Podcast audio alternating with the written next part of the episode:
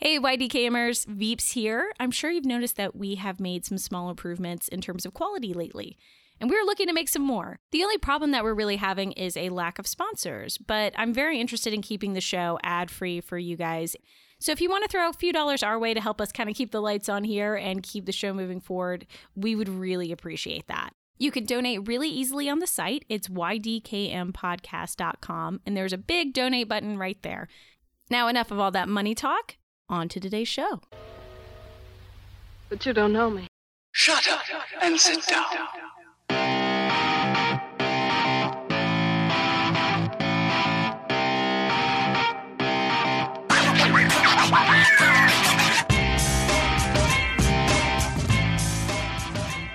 Welcome back to You Don't Know Me, a podcast about people you don't know. I'm your host, Veeps. And I'm your co host today, Medusa.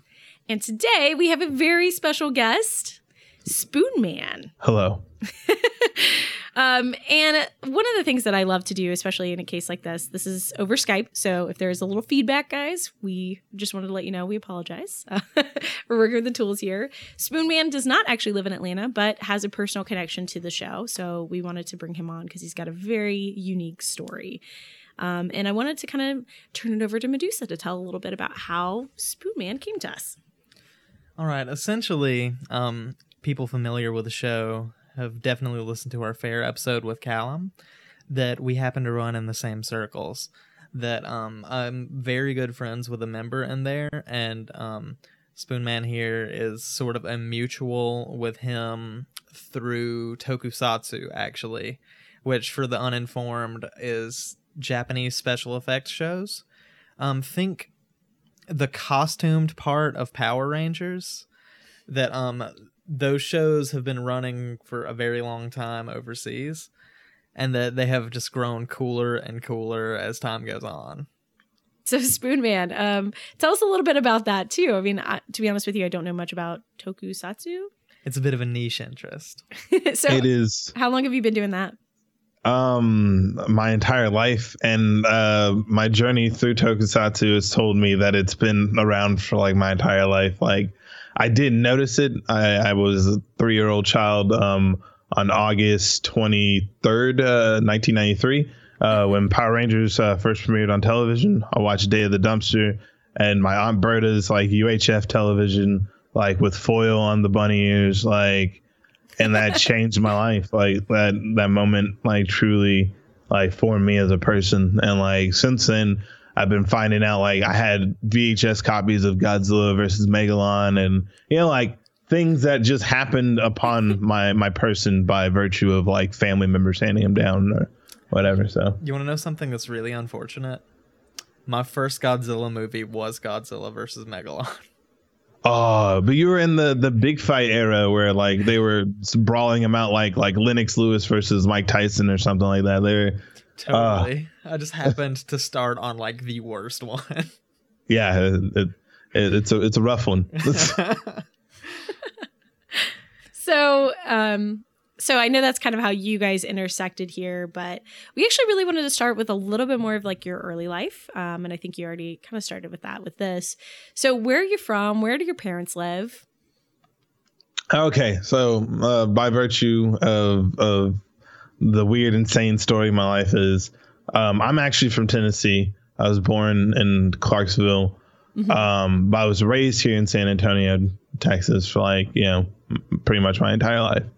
Um, so I, I feel like I'm a Texan. Um, That's definitely Yeah. something to be proud of. It seems like. yeah.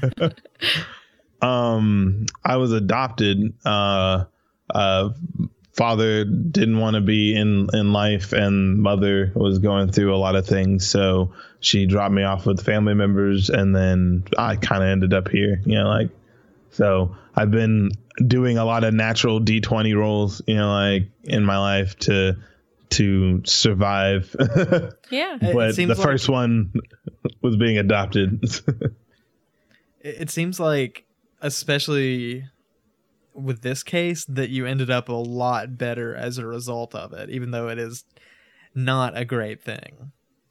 Oh yes, and I've I've always been conflicted with uh that is my origin story. You know, what I'm saying like I've always been uh, at one point it, it broke me and, and it made me you know do foolish things and perceive things in a foolish way. Um, after having a kid um, you you you take ownership for the points in your life where others wouldn't take ownership with you when you were having to make tough decisions.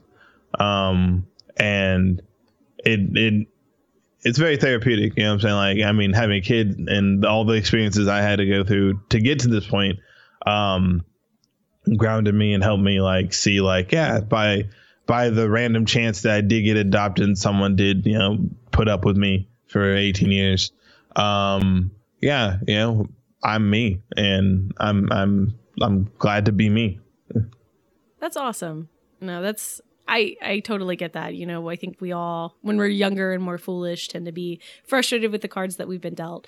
But, you know, I think part of truly taking that next step and embracing who you are and like leaning into your life, you have to kind of embrace it and and say this is who I am. This actually made me. Those cards, yeah, they Yeah. they lead to who you are, even if you have to resist them or go with the flow. hmm No matter what, those experiences do end up defining you. I think that is something that us in particular we could definitely relate to you on. Oh yeah, I think Medusa especially right now with a lot of recent changes. a little bit, yeah. yes So, um, so yeah, no, I think that's incredibly relatable, and I think everybody has their story and their path. Totally. So, one of the things that you said early on was that Saturday morning cartoons was kind of a refuge for you. Tell me a little bit more about that. Um, certainly. Uh, I was a '90s latchkey kid. You know, like uh, Oh yeah, yeah. Um, I, I my parents were super like into the fact that I was smart. Um, but at the same time, were very busy. You know, grinding to continue to be poor. Um, and so we th- my parents were just like never home and i would always chill at my grandparents house and other than my granddad who uh, bless him uh, may he rest peace like he he instilled in me a work ethic but then otherwise he wasn't like hooping with me and we weren't you know playing games of skate so i'd watch saturday morning cartoons and i'd watch them um, probably at one point i started learning dates and times and and like sprawling out my channel patterns and having favorite programmed memories on televisions throughout my grandparents' house. So you had like Um, an itinerary for the. I day. knew it. Yep, from 6 a.m. to 11 a.m. when wrestling usually kicked on. I was just like in multiple televisions. I'd be helping my grandma make biscuits and then checking in and being like, "Yo, what's going on with Ultraman? Uh, switch here, Digimon's on." You know, like I Yeah. just knew I had it to a science. And is that regularity and that regimen that like I, I think I, I it helped me understand a quality of of I don't know of, of imagination or like whimsy I like having in my life. You know, like something so Whimsy's a good rigid. word for it. Yeah. yeah just based on the two examples you gave there um it sort of gives us a bit of an idea of the types of shows that you gravitated towards because that both digimon and ultraman have this sort of monstrous heroism to it so did you end up liking the types of shows that were like the ninja turtles you know the toy commercials that sort of thing or did you gravitate towards the more comedic stuff a little more I I kind of had I think I took the whole sale of it, you know, like Yeah. so if I said like Saturday morning cartoons were my church, um, I would be provisioned under just general practitioner. I'm not like any one niche. Like I I would watch like oh yeah cartoons and Kablam, um, because I know they'd have like the reruns, you know, the next day.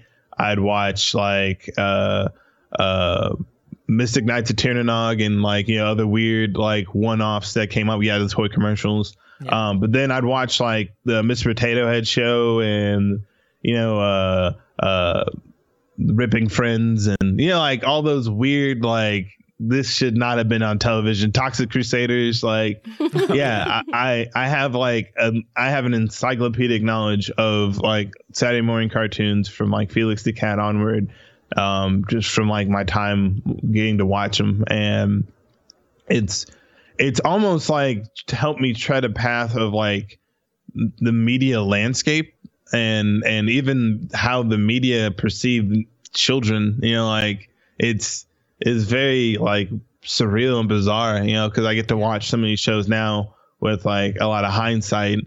Um, and there were a lot of things they were probably warning us about, you know, like that it's it's just very it's very amusing that these were only relegated to children when, you know, so many adults put so much time and effort um to like their canon, you know, like R.L. Stine, you know, having like the Nightmare Room and and Mhm. Goosebumps, creating like a horror anthology for kids. You know, uh, you know, like that that takes a lot more to scare kids just enough, right? And rather than like terrify them into never watching television again. Yeah. Like, you know, I, I, traumatizing them. Yeah. I, I watched like uh, Around the Twist and and Erie, Indiana. You know, I was really intrigued by all the like, ooh, that's spoopy. This is Yeah. a bunch of weird stuff in the city. Um, I, I I appreciated it. You know, like it was all of it was was was uh. I don't, and also uh, let me preface this too. As a kid, I was like, a, I want to say a weirdo. Like I wasn't friends with too many kids. Yeah. Um, I got along with some, but like then I would spaz out or they wouldn't like me or whatever. Spaz out is a good way to put, yeah, like my It's- entire childhood. Yeah. it's just like you, you, I don't even know the reasons why as kids we would just be terrible to each other, you know. So um, as cruel school children, um, I you know was just like sometimes not there for other people, but like cartoons seem to be the only thing that were like my direct line to to something with narrative and something with, that gives me a reason to ask questions. You know, like Right. um, and you need that. Um, I feel like I've always been a, a person of great initiative. As you were talking about, the type of show I gravitate toward are the the heroes that just like have a fire up their ass and like, hey, but we're not going to take this, and then they go and and they they do something. And um, I feel that Saturday morning cartoons presented me enough depictions of many people across a gamut of universes that could, could do it. Why can't I? Yeah. So I think that's why that sort of narrative speaks to us because that you know most of us have been brought together by comics and stuff and that I noticed that a lot of us have that sort of save the world bent to us and I wonder if it's just because that narrative it gives us a bit of hope for that you know? Yeah that's that's kind of interesting actually. I bet that would be because i don't know if if our older generations are as attached to like the stuff that in, like uh, really influenced them in childhood right? So Yeah. think about our generation and our love for cartoons and our love for kind of our childhood nostalgia. I think like we still are into those things. Right. You know whereas like my parents i don't think they really watch I mean, it's they were they were the generation that came off of uh uh work steady, uh retire retire early, you know, um profit, right? And my my dad, I I I, I can never forget the moment my dad opened up to me truly as like you know father and son uh was like I had a play TV baseball uh game I got for an Easter um and if you're not familiar with play TV it's like the Wii point five like you know what I'm saying like it's basically its sole function was it was a a plate a home plate uh, with a sensor and a little fake ball and a fake bat and the day I connected with my dad on some real like level, they all right, we're in my living room. My cousin Brian was coming in from his tour from uh, Iraq, and uh, where it's holidays. My dad's drinking. We're all playing. My dad, by the way, who never really played games, said video games are a waste of time, had clocked I think 48 solid hours of just play TV baseball with me and my cousins. You know what I'm saying? Like like just just nonstop. Like he was he was like, let's move it to the garage. Now let's move it to the living room. So we had in our living room this big old gaudy like this. I'm six foot three now, so it's probably a little bit longer than me mirror just just in there. And there's this TV. And we're playing play TV baseball. And there's a moment I look at my cousin. We're like, oh yeah, we hit this one over the plate. It's gonna be it's gonna be great. You're gonna lose. And he's like, nah. And then he swings the bat, and then the bat breaks, and literally by a hair of an inch goes directly over the uh, mirror and sinks directly into the drywall. And Oh my gosh. in that moment, my dad, instead of being worried about the drywall or the mirror, looked to me and is like, "So, is there like another bat or something? Like, how are we gonna keep playing?" and I was like, "Wow, Dad, your priorities are exactly where mine are." Like, like, you know, I like, do get it from somewhere. Yeah. yeah. So it's it's it's. I don't feel like it's not necessarily they're not like invested in the things of their childhood. It's more that their their parents were also probably like our parents saying like, but that stuff's you know frivolous and not here. And you remember at that time, like there were a small amount of companies doing it.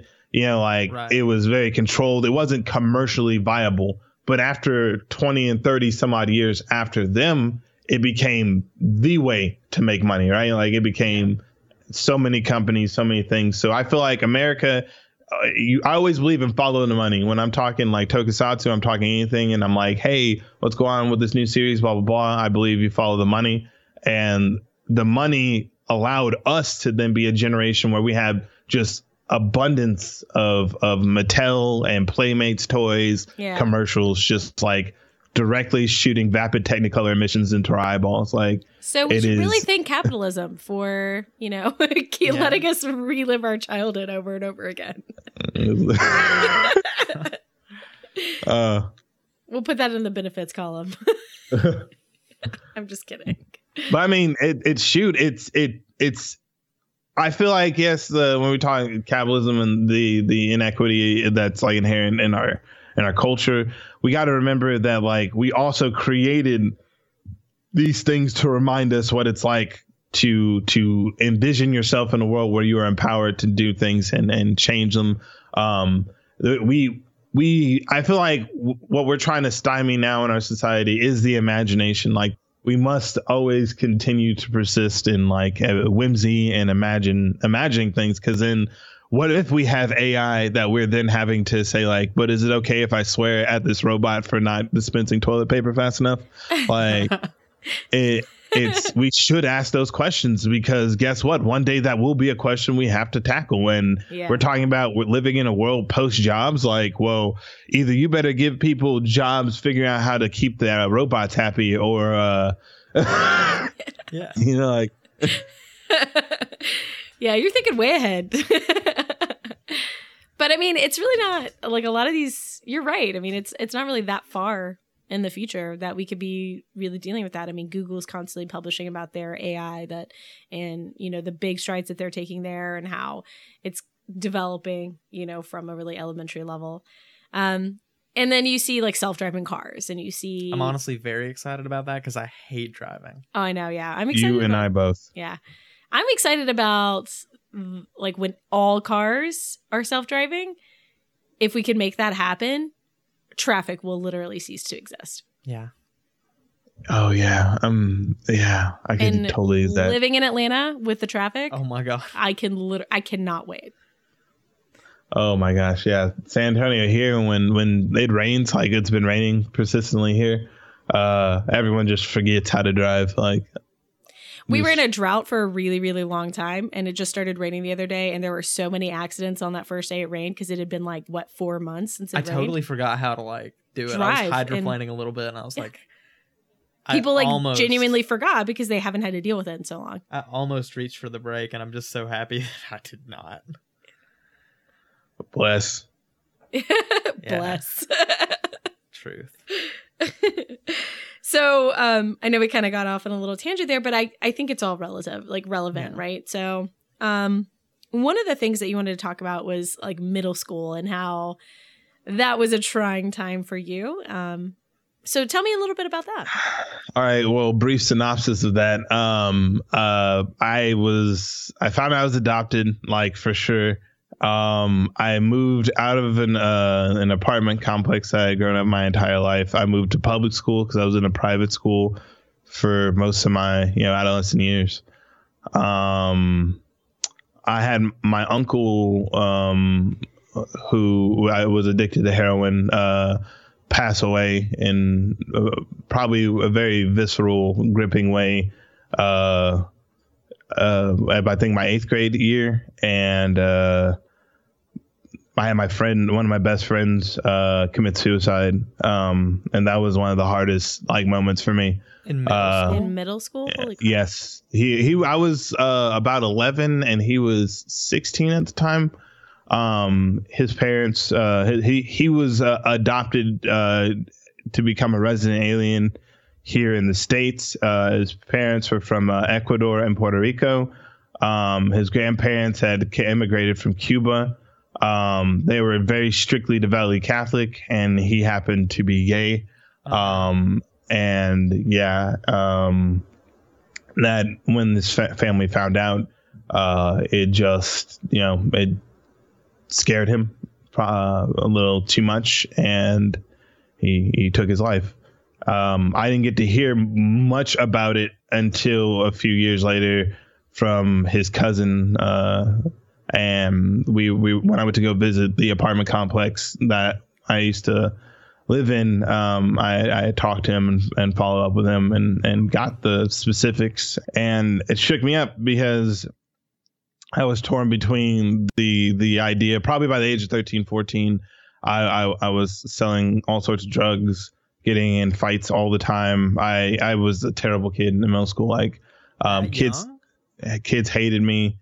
Yeah, I, I I was just like I wanted to belong, I wanted to fit in so bad, but you know no one really wanted me, and I felt like I was a man without a country. You know, like Yeah. so you know I was too too black for the white kids and too white for the black. Um, there's there's a lot of uh, cultural singularity and, and and racial identity um, that was wrapped up in it. Um, my mother uh, kept coming in and out of my life, you know, saying that she would you know adopt me and you know take me away from all this crap and I had my hopes up on that. Um, I was grounded pretty much all the time. Uh, I was like violent, you know, I was terrible. I was just a terrible kid. Like, and I was terrible and the world responding to me wasn't very much better. Um, and I think I had almost like lost it by the time I heard, uh, my friend had taken his life. Um, and then seeing what uh, approximately I think eighth grade year, uh, marijuana and middle school and and the lot kind of had this like big catalytic incident of seeing my uncle, um, who had you know was addicted to heroin, was like forget life, just so very self fulfilling hedonistic kind of life had caught up to him, and um, he was uh, his kidneys were failing and it just wasn't doing too hot.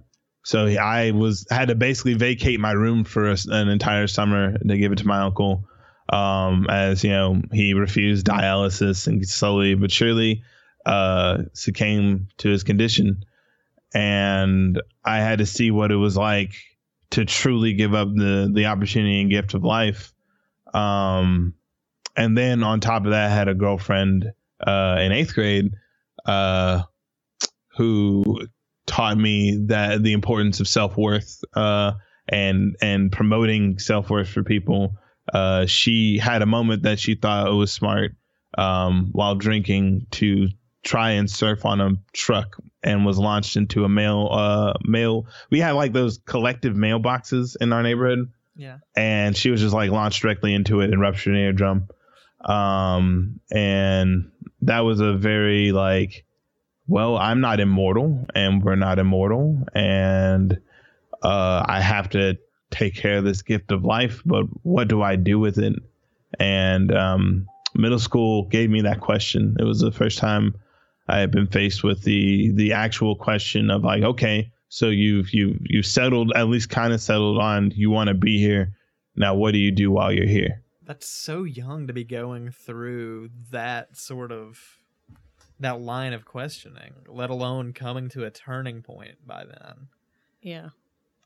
um it it it helped me uh i mean tremendously to to honestly have like the the the glimmering moments of seeing other people just like catastrophically scrub it. Just like forget it. I won't participate. I won't. I'll just double down and be and be worse. And and it like hurt them because that could have been me. And I had to remind myself, like, I witnessed this. I had to be witness to it so I would not make these decisions and not enable other people to make those types of decisions. So, um, I had this weird, uh, r- romanticized idea that, uh, of being Batman and I wanted to grow up to be Batman. Hmm.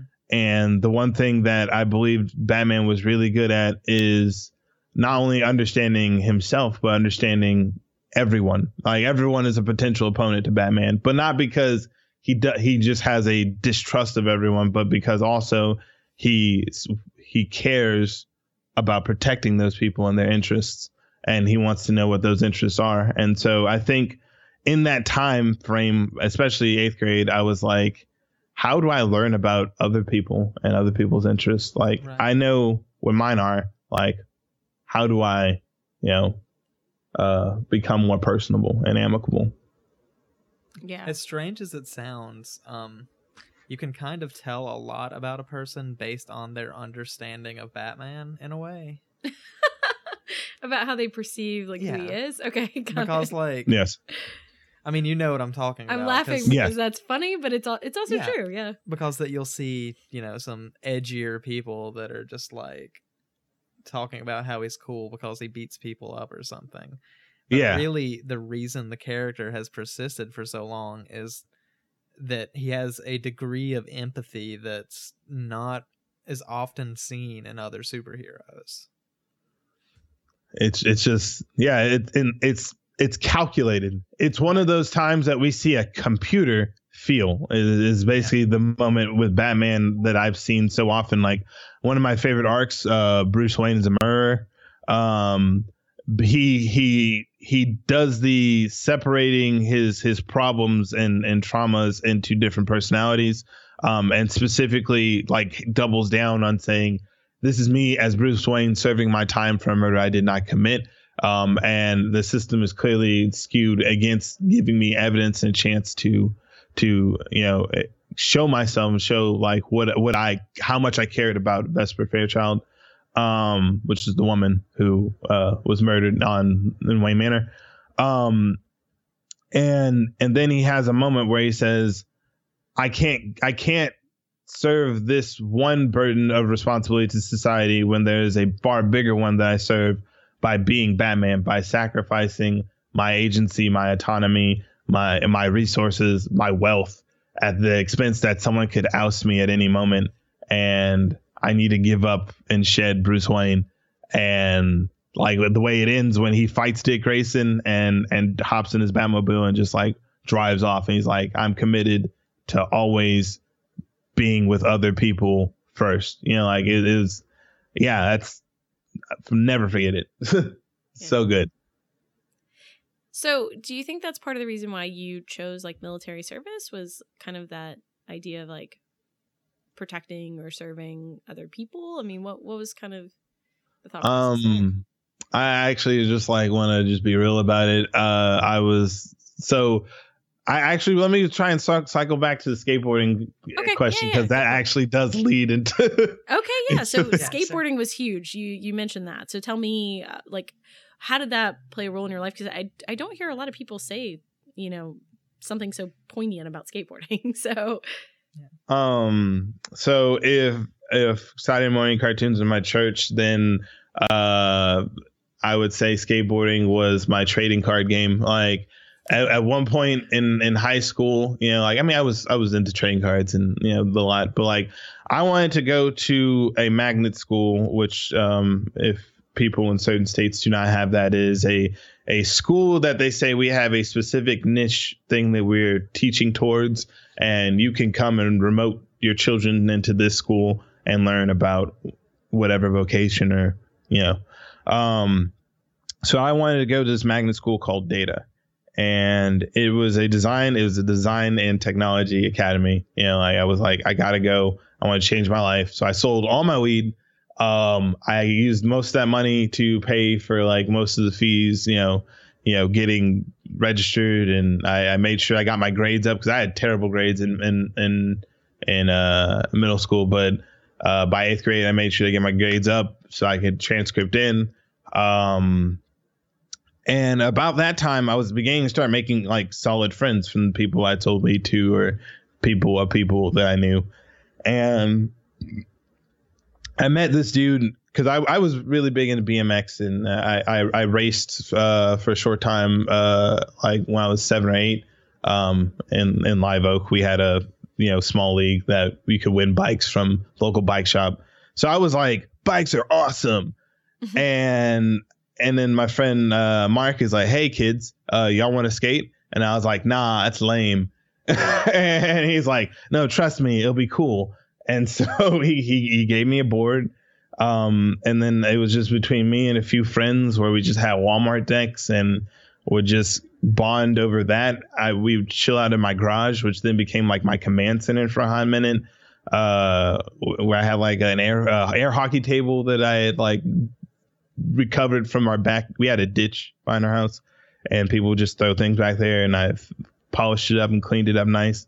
An air hockey table, had my Sega Saturn set up in the garage, and I just come in and fix people's boards, and we we bond. You know what I'm saying? It, it was the first chance I ever had at understanding what community is like and what like nurturing community is like, and and how to support each other. Like we'd be doing, we'd just be sitting there in the driveway doing stationary tricks, just like, yo, man, you can do that 180. Like, just, just move your feet this way. Or like, maybe if we kind of do this, we just, we'd spend hours on tricks for each other and we'd just be like there and empowering and positive and that that to me was uh the like as I said before, the first time I had been able to reach out to other people and and exchange knowledge and and a passion for something um, without you know judgment or or uh, inhibition. You know, Mm, it was yeah. it was it was very cool. I think that's like theater for the rest of us. Yeah. Oh, it's such a colossal change, though. yeah. I mean, and it is considering the world is your oyster with skateboarding. Like we would go to elementary schools and and and take on take on stairs. We go to ditches. Uh, We go urban exploring and find you know like garages that with like rails that we'd set up and just skate. You know, people were getting footy. I got dudes now that are like semi-pro and amateur, like that I just got to meet because we just by virtue of like, hey, let's play a game of skate, and we just happen to go to a skate park in Kerrville, or we drive all the way to Austin, or you know, like skateboarding was was the it when I felt like in high school that I I was like the token black kid. Like it, I hate hate that phrase, but it reminded me how like there are only maybe three black people um, in my graduating class uh, Mhm. for data Oh, and and yeah, I was like the the black kid that's cool with you know everyone saying you know 4chan level insensitive stuff. it was a around him. very different time then, though. yeah, it was. Mm. it certainly was. Even But- I, the notorious social justice warrior, was like that at that age. Yeah. It was much But- more. It's because we weren't stricken or introduced to people who would accept you for 100% of you. Right. and skateboarding was the f- I had finally I had met something else. You know, like I didn't have to sit around on uh, Blizzard's old forums when I used to play World uh, or uh, Warcraft 2 and get upset that you know my LAN crashed or whatever. You know, like I didn't have to to play EverQuest. I didn't have to go do those things anymore. I had I had something else I could kind of also turn to and and and use as like a support. And best of all, it was something I could do because I'm also uh I'm like 50-50, I guess. Like the best way to describe me is maybe like Shinobu Sensui from like a Yu Yu Hakusho, a Oh, dude yeah. who has all these personalities and each one specifically handle a function. And one of my personalities is very like I'm gonna sit here and and and meditate for four hours, leave me alone. Or like Yeah. I'm reading a book and books are very brain intensive and it's going to take me a day, please. Like, you know, like, so I have that guy and then have the other dude who's just always like, like, let's do it. Let's go talk to people. Let's like forget all this reading. That's for chumps. Like, let's, yeah. let's, uh, let's, let's go do something. Let's go, let's, let's go be in the world or whatever. And so those, those, those people are like always at odds. Yeah. And, uh, I think so when it comes skateboarding- down to it, that most people have this like conflict in them between introversion and extroversion. Yeah. I don't think anybody is really strictly one or the other, but that it sounds like you can really feel that dichotomy within yourself. Oh yes, it's like uh, you see the VU meters on uh, when you're talking and recording something, and it's like it just one moment you could be on one side, and then all of a sudden one thing will tr- trigger your interest. You know what I'm saying? Like I Yeah. I saw uh, a dude working oil paints the other day, and I'm like now just like I need oil paint. Like I've been doing all this acrylic. I'm I'm tired of it. I need oil paint, and you just find one thing that gets the the process going, and you just kind of want to just tackle that moment while while it's there for, with you. Oh, I'm notorious about that. That's totally how I am with hobbies too. oh, I'm Oh. like the worst. I'm like, oh, this is what I'm gonna do with my life. I'll, I'll like see something and I'll be like, everything's different now. Everything's changed. this is my like, thing now. yeah. So my friend in college used to make fun of me because every time she would see me, I'd be like, "Oh my gosh, you have to watch these YouTube videos or this TED Talks or like whatever." Like I would always come back and like she's like, "Every day your world changes." It's it's it's empowering though. I mean, Yeah. so I also came to the the realization skateboarding taught me the one thing about these is practice. Um, it's it's everything is a practice, and Yeah. so balancing the juggling act between these multiple like parts of me that want certain things or compelled by different things is is glued together by the practice of placating all of them. You know, like um and and i i figured that out um That's actually something that a lot of people don't figure out. Truly, you're It's a right hard one. It's a hard thing to learn. It's grit. Yeah. i mean and it's it's always moving because i said i'm juggling it i'm not like Yeah. it's not like i arranged it on a desk and there we are but like no, no, i'm absolutely i'm not. it, it is an action it is a practice but like is with this practice i have i have learned so much um so to get back to your question from earlier about the navy there was nothing altruistic about my my my reasons to join the navy. It eventually emboldened me into altruism and understanding like that but like i was super like into myself. Like i was like i i was i had to be the vegeta of the squad at that point because like i was like no there th- i am with great purpose and if i am nothing then i am all the somethings right? Like i am yeah. Look at me you know like and i mean i was like i was like a tubby kid growing up and then i was like super swole in high school. And you know like i, I just like i was kind of into myself. And i mean you, i guess you have to be to learn to say like yo but like less of that. Like, yeah, that's like- definitely one way to sort of propel yourself into being number one, especially in America, because we have this like we have a pretty elevated view. But the point, of- and, and yeah. and part of the reason too is like they will break you, and they promise that they're gonna break you, and if you can defeat that, that's like very like macho, right? Like that's very like I am like right, yeah. So I get that. I totally get it. and so I was I was the first long term relationship I ever had with a, a person like 17, 18 year old. Um, her her grandfather was in the military, and she said, you know, like that is is very honorable, noble, you know, um, idea. Know, I was like, I, I I'm down for it, and I. I while I was super into myself, I didn't think I was gonna be making video games anytime soon because real reality told me that we have no dev studios looking uh, my portfolio is is very sparse. I went from being the being a noob in in in Lightwave to then being a teacher in our video game design class, Mhm. and I was like, but I've maybe made one user interface and a few mods. Why are you doing this to me? Like. So I, I was I, I was like this is this is terrible. I'm never probably gonna be making games because look at look at this crap. So I was like, yeah, this feels like a big channel for tax dollars. I'm I'm tapped. I feel I'm glad I got the experience and I, you know, did this, this, and this, but um, I, there's nothing long term I'm getting out of this. So uh, I was like, I have no prospects for my future. I didn't really see a future for me. Um, and she kind of made me start seeing a future. And I was like, well, maybe if I had a job, you know, being in one of the most noble professions ever, like I can steer this ship into, you know, into clear waters. And um, I think that's a I think that's a really common motivation, honestly. I, I know exactly. I see. I strongly consider joining for a lot of the reasons that you're talking about, like not seeing the future, not feeling like you have a direction, but the noble aspect of it, like the fact that it's honorable and like no one's going to judge you for, you know, choosing that path because you don't know where you're going. Yeah, I understand. In that time period, uh, I was 18. Uh, my mother and I got into fallout about my job. My first job was at Hot Topic, and then subsequent one was at Whataburger.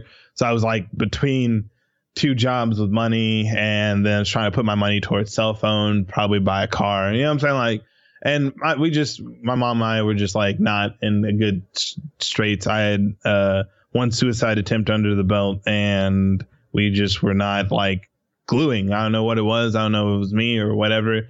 But the moment she kicked me out was like the moment I turned 18 and uh, I really felt that's why my prospects for like the future were like super down. Oh. Was I was like, mm. I'm a grown man here in high school trying to to graduate. Will I make it? and so my days were that's normally yeah. My my days were normally uh, high school co-op, skate for a little bit, go to my recruiter, get a workout on because I wanted to be a Navy SEAL and uh, so I'd train here for a little bit, and then I'd go to work, and then do homework or whatever, crash out, repeat. Um, and that was just my life for a minute. Uh, had an apartment, so it was pretty rad. I got to skate whenever I wanted outside of work and and training. Um, and I kind of I, I dug that life for a short time, but then yeah, when I went to basic, um, it was just I don't know what caused it. It was like probably a high stress um, during one of our swim uh, exams, and I went cardiac arrest and was separated from discharged from Navy within a few weeks. So, oh, shit, wow, yeah, it was. Uh, all those were very like enlightening experiences, like from you know realizing your own mortality, realizing that like you're worth something, and then after finding out this person that you dated for four years and, and did this for um, cheated on you and Oh, just only looked at you looked at you like a novelty and you're you're just like wow i need to i need to do something bro. Like this is not working. Like, yeah, yeah. so it's, there was a lot of slap in the face that that happened. It sounds like the forced early discharge kind of did a lot of good for you though because that a lot of people that go through it just do not end up coming out the same so you still manage to like keep a degree of you that a lot of people that go into the service don't really get to. Oh, I mean, oh yeah, for sure. I mean, I didn't have to endure a lot of like crazy stuff, but I mean, we did have like a fight like so there was a whole 3 weeks where I was like uh being separated from Navy, which is actually one of the most telling experiences of my life. Um we call it SEPs. You're in separations. You're technically a working division of the United States Navy. However, you are disconnected from the world via all telecommunications. Um, it's basically like prison. Um, and dudes who were there were handily either sick um, or were there because they were like mentally unfit or or like just trying to be dickheads. You know what I'm saying? Like so we had a fight club in our in our in our head or the the bathroom as in civilian terms. So like yeah, like that was a very odd experience. Like Jeez. the whole, but it, it was more like what happens with people in close quarters. Really, like yeah. you know, like yeah, we had we had a pink eye fucking outbreak at least twice because people didn't know how to wash their hands. Like it was it was terrible. I had a oh god, I'm sorry. I don't want to go on a tangent, but like, yeah, that that was that was an odd time. Um, and it was yeah, it was the time that I got to realize that I'm not alone, but I'm I'm not with the people that are there with me at this. You know what I'm saying? Like the people that fulfill me at, and so I guess from then on, uh, the quest presumed to just be with people who, no matter what you are will always make you feel like you're a providence of their country. You know what I'm saying? You are like always within them, giving them something and and returning it to them something fulfilling. And um, yeah, I guess I was in in a deathcore band for a minute, and uh, I did a few other stints with you know here there other people. Um, and then yeah, with the money I had saved up from the Navy, because I'd started you know investing money and yada yada. Um, I started going to college. I used my money to like pay for college. Um, and although that didn't pan out, and like now, what I did find out uh, is it was I guess we're trying to get to the my first kid segment. Yeah. Um, yeah, that that the college like really um shaped me in in the fact that like now I have to choose what it means to be fulfilled, right? Like I had to ask the question, what is fulfillment? And then like will will college will uh, will this career will blah blah blah engage that? Will it will it help me Yeah. state that? And um college didn't. I mean, college helped tremendously, but like I, I didn't get to finish. I helped my wife finish her degree um, over the course the last few years, but like college hasn't really given me that. But a kid, this this kid has fulfilled me in ways I never. Both my children have fulfilled me in ways I never thought I could be.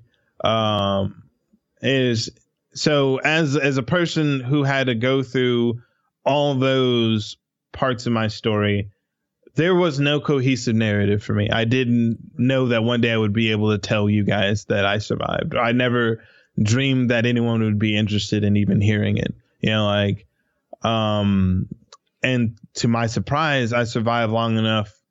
I've lived in enough trunks and slept on enough benches. I've had enough weird experiences to to know, like, hey, I got like some tools I can teach these kids. You know, there's there are at least some things I may have that you know may bring them some humor or may help them introduce some imagination or some you know do something with themselves and like make them feel that the quest is only for fulfillment and is not for like the edifice of like whatever achievement society tells you you need to to maintain or have you know like Mhm. um the Japanese have a uh, it's a very uh, Shintoist uh, philosophy called ikigai. Um, is the idea is literally la- translates to uh, your reason for waking up. Um, and they have many residents of like Okinawa and and other provinces um, who live on average in their upper 90s and it, they believe that it's because these people are always engaged and always like um, a part of and integrated in their society. Um, I feel that my child, for the first time ever, taught me that like there is a place for me to to help. There's a space for me to to do something. Uh, yeah, after my daughter, my daughter, my firstborn was born. Um, I went out. My my wife said, "Hey, you've been working so hard. Go go do something for you." And I was like, "I'm gonna go to Guitar Center and touch all the guitars I can't afford." and um, I, I I was going around and I drove by this one uh used game store we have here in in town called Game Over Video Games. Um, and I met my my good friend and the person that helped me go forth with this part of my uh journey in life. Um and we just started talking about games. We we we're just enthralled with one another just like catching up. And then i happened to slip one day. I was like yeah i remember uh what back in the day i was on the news for power rangers live because uh we had power rangers live um come here to san antonio. Mhm. and uh, I was dressed in uh, my Red Ranger costume of, of that year, and the KENS Five was just like, "Hey, so what do you feel about Power Rangers?" I'm like, "It's awesome." so that was that was that was me. Um, so yeah, I brought that up, and then he's like, oh, "Power Rangers, bruh. Let me introduce you to this this world over here." And he just like turns me to his TV where uh, I was like, "Those are the Power Rangers." Like, no, Super Sentai and and from there like yeah i just went on a different trajectory. That's just where i wanted to be. It, I, I feel like i teach my children risk management. I believe the idea of life is is there's inherent li- risks to living. You are you will not get anything if you cannot show with with some certainty that you're willing to commit your life or livelihood into it. So I, I believe that I've learned a little a better risk management, and I decided to just take a risk and and do what I wanted. So I had been working for an uh, AV company for a minute. I was doing contract work here and there wherever I could. I was working odd jobs, going to school, balancing out with the kids and my wife, who was also working, going to school. And I was just like, is this life? You know, like, um, I had my mom who had her 401k with uh, Dress Barn. She had been working with uh, Dress Barn Justice Company for like 20 plus years. Um, and when they went under or when they were bought uh, into a bigger company, uh, all her stocks in the company were sold right from under her. Um, wow. My dad had uh, has a pulled. Uh, he has two or three discs in his back that are just like messed up, and he works for shipping and transportation. So he's like moving boxes and like you know uh, making sure eighteen wheelers are you know like loaded up properly and all that sort of crap. And his company uh, of over twenty years didn't like intentionally threw him under the, the, the you know I'm saying under the wagon when it came to getting his compensation benefits and he couldn't you know get workers comp or even you know his insurance to help him with the back surgery um so yeah i i sat there and had to see my parents who had told me this is the this is the trajectory and path that you should be taking and if mm-hmm. you work hard enough they will take care of you and then I was like, really? Like they took care of you guys? You know, like, um, so yeah, I, I, I ended up losing my job with the AV company. I was fired without notice. Um, and they cashed out my 401k, which had lost $200 on their watch. And I used that money and I said, yo, uh, we on our podcast, we have a podcast for Tokusatsu, by the way, just in the capital we had we're at a live uh, podcast at a at a panel for I think Ushicon, and we are like, wouldn't it be cool if there was like an event where we could just all sit around and and watch Tokusatsu from all over the world and like and just like be rad amongst each other. And then I was like, we're gonna do that. Let's do that. How do we do that? And I spent money on my that money on my LLC and and made my company. And from there, like I've been it's been trying because my company is not making a whole lot of money, but it is slowly but surely making you know making strides. And it's part of the I process, feel yeah. yeah, that's a grind that's worth it though. Yeah, and that's that's it. It's it's fulfilling. Like I the fulfillment I feel is because I'm putting something in, and even on paper, I have a way to then say there is an expressive value for what I do. Yeah. I can go work for a company. I've had to do like, hey, will you mix this for us? Hey, can you master that? Hey, I need a session basis for. Hey, would you help me with like running these cables? You know, like whatever job someone needs me to do. And sometimes it'd be like, oh, well, well, it's exposure. Oh, oh well, like yeah, uh, there's a, a non-monetary benefit involved, and I don't get on paper at the end of the year to like turn that around and say like, yo, government, uh, this is what I, this is what it was worth. You know what I'm saying? Because mm-hmm. I'm still responsible for a lot of other things because of my commitment to give that person my time, where I could have otherwise been using it to pay these commitments. So I, I learned the value of like my time, yeah. and and and by knowing that I'm doing this, I know that my time has a return as a return that I'm calculating with you know the risk that I'm willing to bear for it. Now, again, there's there's I'm on you know shaky ground because like at any point like my wife could lose her job, car could you know car payment could go up, whatever. But like I'm I, am i am at a point for the first time in a long time that we aren't living exactly paycheck to paycheck. Um, you know, I'm able to speak to you from a, a studio microphone from a, a computer that uh, I don't even know how I happened upon. You know, like uh, you know, like I'm just like all this chance has been afforded to me, and That's I feel really great way to put that. Yeah, I feel that so much in my life. All this chance has been afforded upon me. Like, I yes, I understand. And, um ultimately and and and and truly the the chance I've been given itself has equity. Like Yeah. um as as I continue to to utilize my time to to help you know other people and to help and benefit things like I can I can steer the course I can I can do something and I feel like I don't want anyone to lose sight of that that's why when um, I was tasked when Mecha Gorilla first came up we were working with Alamo Drafthouse uh, the the film festival the Texas Toku Taizen was like um, it was like, hey, we want to submit these films and blah blah blah. We want to have a room. We're gonna do this. Um, we all they're like, okay, well, if you want to do that, put some of your entries before this anime event we host. Has been doing it for like nine years. Um, and have fun with that. And then I go there, and then my, my lovable host there, um, is, is love the dude, a, a rotund bundle bundle of fun. That guy. Um, but he's also he's as he says has a case of the poo brain. So like his organization apparatus was just like a bunch of monkeys setting fire to everything, and I was just like, "Yo, let's let's not do any of that again. Let's let's let's do this. Let's get the community involved. Let's get let's do sponsors. Let's do blah blah." And in, in years, poo two years time.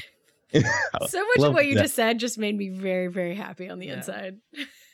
Oh, I love the dude to death, man. Uh, he's he he, he serves such a vital role to anime at the Alamo. Um, he's he's our host. He's the face everyone sees. He's the warm hug that will even if you say you like uh um Shimoneta, he will hug you and say that's okay. You can have taste too.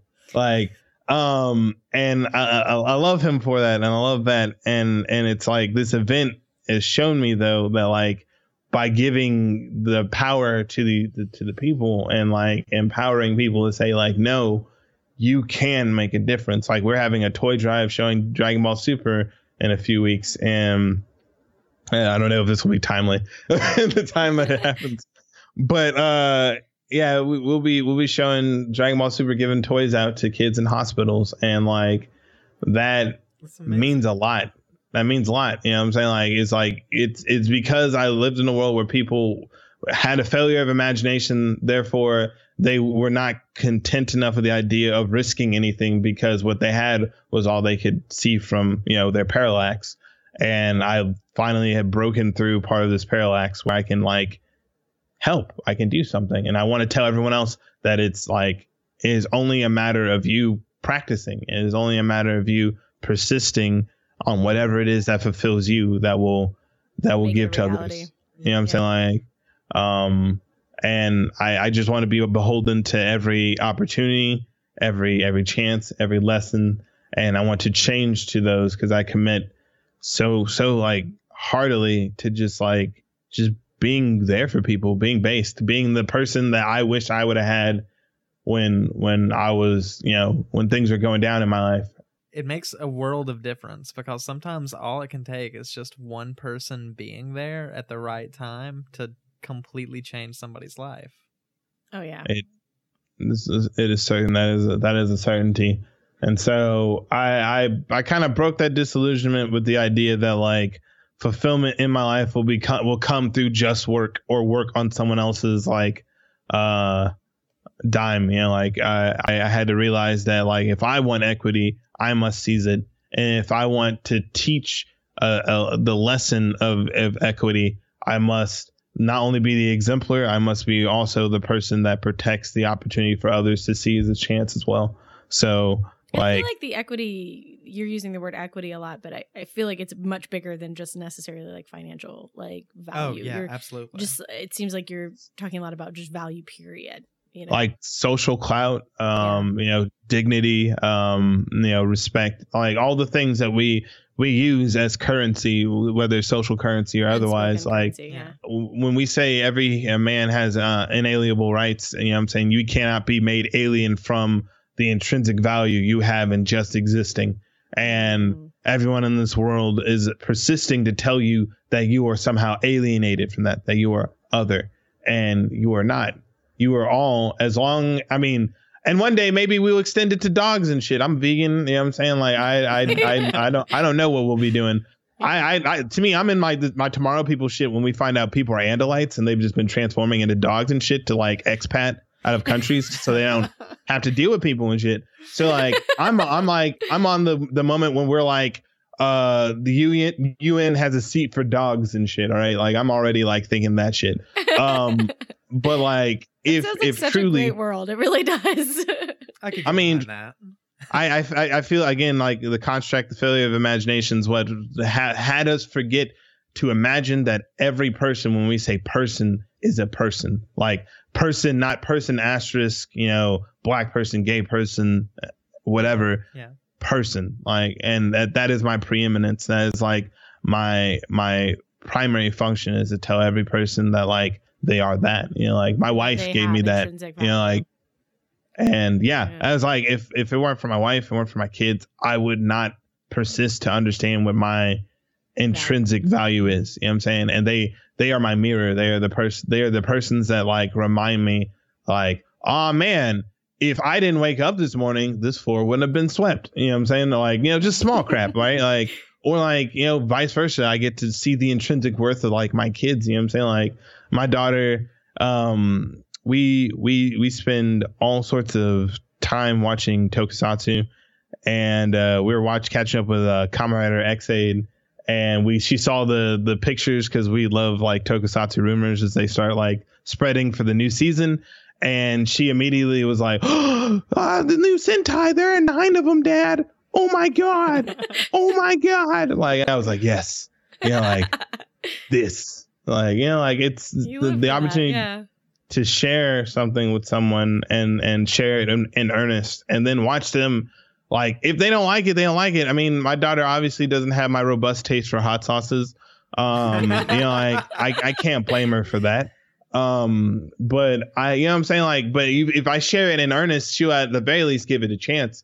If like my wife shares her interest with crocheting to me like in earnest um i'm able to understand where she's coming from whether i'm ob- obligated or obliged to continue using my hands like that because yo lord have mercy that's that's a gift difficult. Don't necessarily want to do it, but you can at least appreciate why. but I can totally see where that's coming from. And I, you know, like if she has to sit here and watch me watch skate videos and say that dude just did the dopest hard flip over uh Del Toro, and then she's gonna be like, "What does any of that mean? Can you translate that to me, please?"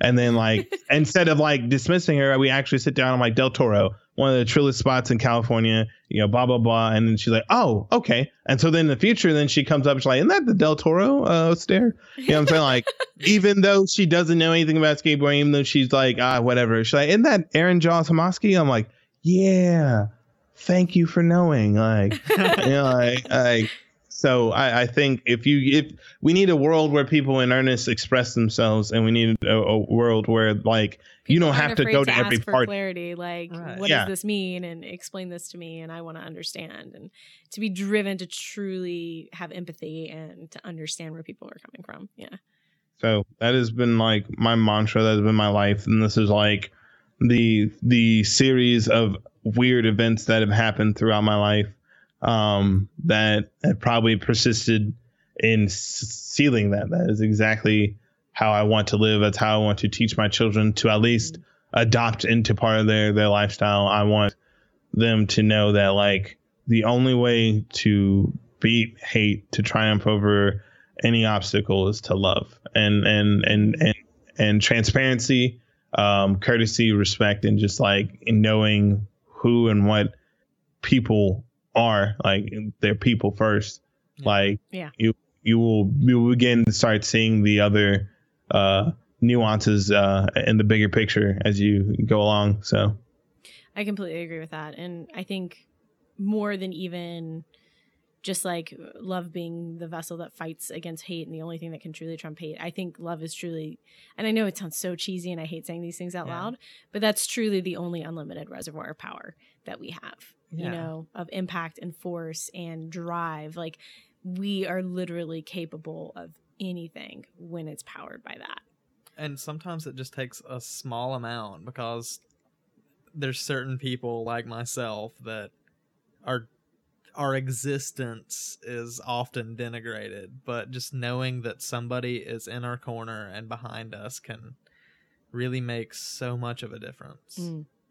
love is so such a saccharine commercial concept that like it the fa- it's like almost like telling someone like, hey, uh, if if you uh, if you flush a toilet, it'll make a it'll make a sound. You know what I'm saying? Like it's like one of those things that like if, if you if you hear thunder, you'll see lightning. You know what I'm saying? Like it's duh, right? Like it's like you, you don't need to tell me this. And and it's we already know its power. We know its power so much that we sell it. You know what I'm saying? We we sell it. eh, by virtue of the art and photography we take, uh, you know what I'm saying? We, we Yeah. sell lust, we sell desire, we sell like we found a way to take this abstract idea and conform it to like the golden mean and then you know what I'm saying apply it you know across all things uh, artisanal right Yeah. and Yeah. I feel like it's because it it be, it becomes less corny and more uh real and salient when it becomes personable you know what I'm saying when it becomes something that wasn't Relatable. already sold to you before you know what I'm saying it feels like something specifically that this person cast this line to you for you Mm. you know um and i feel like that i mean for example power rangers is only corny because like um i mean well there are a sizable amount of reasons but like uh like high school interactions being so one-dimensional no that's not gonna happen. Tommy uh trying to act like he's cooler than jason. Like you know what i'm saying? Like no he jason's probably gonna call you and say like hey but you had plenty of time. You had plenty of time to go hang out with kim over there. You could totally come to to your community service hours tommy. You know like Yeah. you know like it, it, it's it, and it's one dimensional and, and and and it feels hokey because it's not grounded in a reality of any you know person. Like it's it's almost like a best case scenario this is how these teenagers will respond to each other. You know like and i feel like when a message becomes a personable it becomes attainable which then it becomes something they will context. aspire yeah it becomes something aspirational something they could then say like look what i can do look what it could from this person's and I relate instructions to i this can do this person and Yeah. therefore feel that I connect to that idea on a personal level. Mhm. So if we have like one big takeaway from today, it's just don't be afraid to be cheesy sometimes. yeah, I- no, I think it is. live in earnest I Yeah. do. I, I, I, this is something I'm trying, truly, I'm trying to work on, like as a person. So I think it's really important for everyone to remember that, like, vulnerability is key. Like, when you open yourself up to other people and you are kind of cheesy sometimes Yeah. and you truly just listen, you're going to get so much more. It's when I started being a lot more genuine, I've literally never been happier in my life. hmm Vulnerability can, like, it, people are really afraid of it, but it can also lead to such incredible return. So, like you were saying, risk management, you know, it's Yeah. worth it. It's worth the risk. nothing ventured nothing gained Yep. uh, or it's like i had a friend that used to say no grind no shine like if you Yeah. if you aren't willing to put in something for something that can detriment you no one's gonna no one's gonna feel that you know like Absolutely. But yeah, that, that's I mean, it's, it's, it's really. Uh, I'm sorry, I had to leave like a very complicated interim loop of uh of my, my life here, but like uh, I I that's that those are the the tales I have um for you all today here. Just uh I mean, as an overview, like I I think it's incredible how you you had all these things happen like you find out you were adopted you you know intimately acquainted with kind of sorrows at a young age that most of us don't have to deal with like death and you know families not accepting your friend and you know just a lot of crazy shit honestly happening to you and like you know thinking that you found your path with the navy and then having the universe say no this isn't it you know and just suffering that kind of crushing heartbreak and then finding redemption in a place that i think a lot of other people wouldn't is just incredible. I mean i think the fact that you channeled it into imagination and channeled it into creativity and seeing like you know finding kind of a reprieve in like cartoons and and things that almost would seem childlike in a lot of ways and then finding such greater meaning in them. It's just incredible. Like your story is incredible there's a reason that heroes resonate with us, and I think that you are so acutely aware Mhm. of the reasons, probably more than anyone else I've ever met. yeah and it honestly it sounds like you actively try to be one in your own life and that's incredible It's like it's it's all I have, man. I was a kid at three or four years old, jumping from couch to couch, thinking I was Spider Man. Like I, I, I had to I had to do something. Like yeah, no, Yeah. I, I get it. You know, whatever whatever ignites that fire for you is is absolutely what you should chase, full force. So on that note, I I do think we can wrap it up, but I thank you so much, genuinely from the bottom of my heart, taking the time to sit down and tell us the story. This is incredible. Um, on that note, though, let's go ahead and wrap up. I'm your host, Veeps. It's your co-host Medusa. I'm Spoon Man. You don't know me.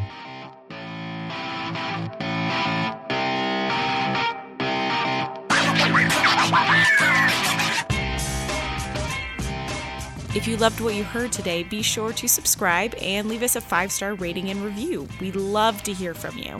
Now, we do have some extra material today in the show notes, so be sure to head over to ydkmpodcast.com to check those out. Also, we are at ydkm podcast on all social media, and our website, once again, is ydkmpodcast.com. As usual, the music in this episode is courtesy of bensound.com. That's B E N S O U N D.com.